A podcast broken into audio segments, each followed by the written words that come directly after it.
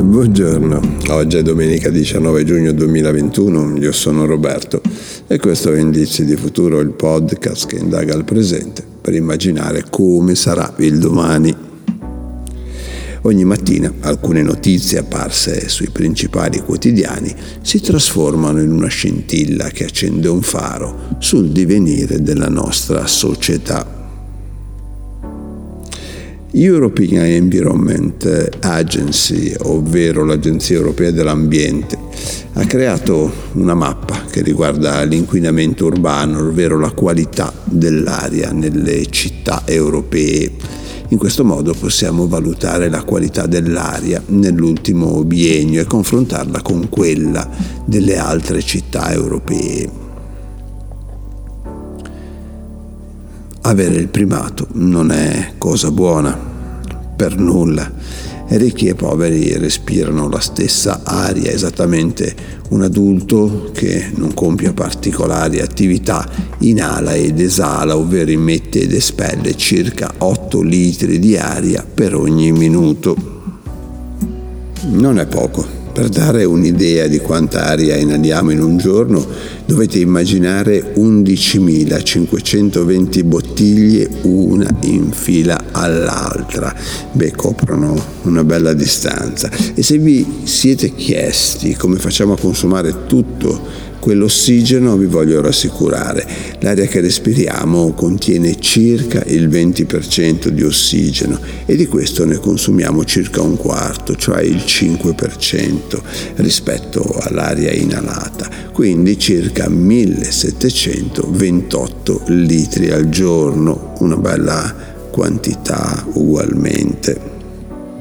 Eppure non ci si fa tanto caso alla qualità dell'aria nei luoghi più inquinati, ad esempio a Nuova Delhi, ci sono gli oxygen bar, luoghi dove si va a respirare un poco di aria buona.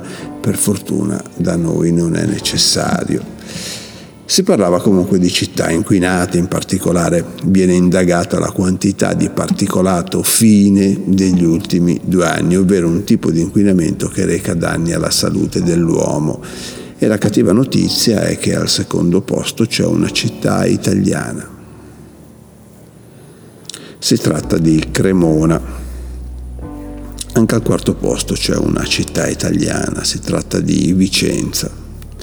Mentre sul lato opposto, ovvero la meno inquinata, è una città svedese che si chiama Umea mentre la città meno inquinata in Italia, sempre utilizzando naturalmente lo stesso metro, è Sassari. Al secondo posto Genova, la mia città, la città in cui vivo. Nell'ultimo decennio i livelli di inquinamento sono scesi, ma non ancora abbastanza.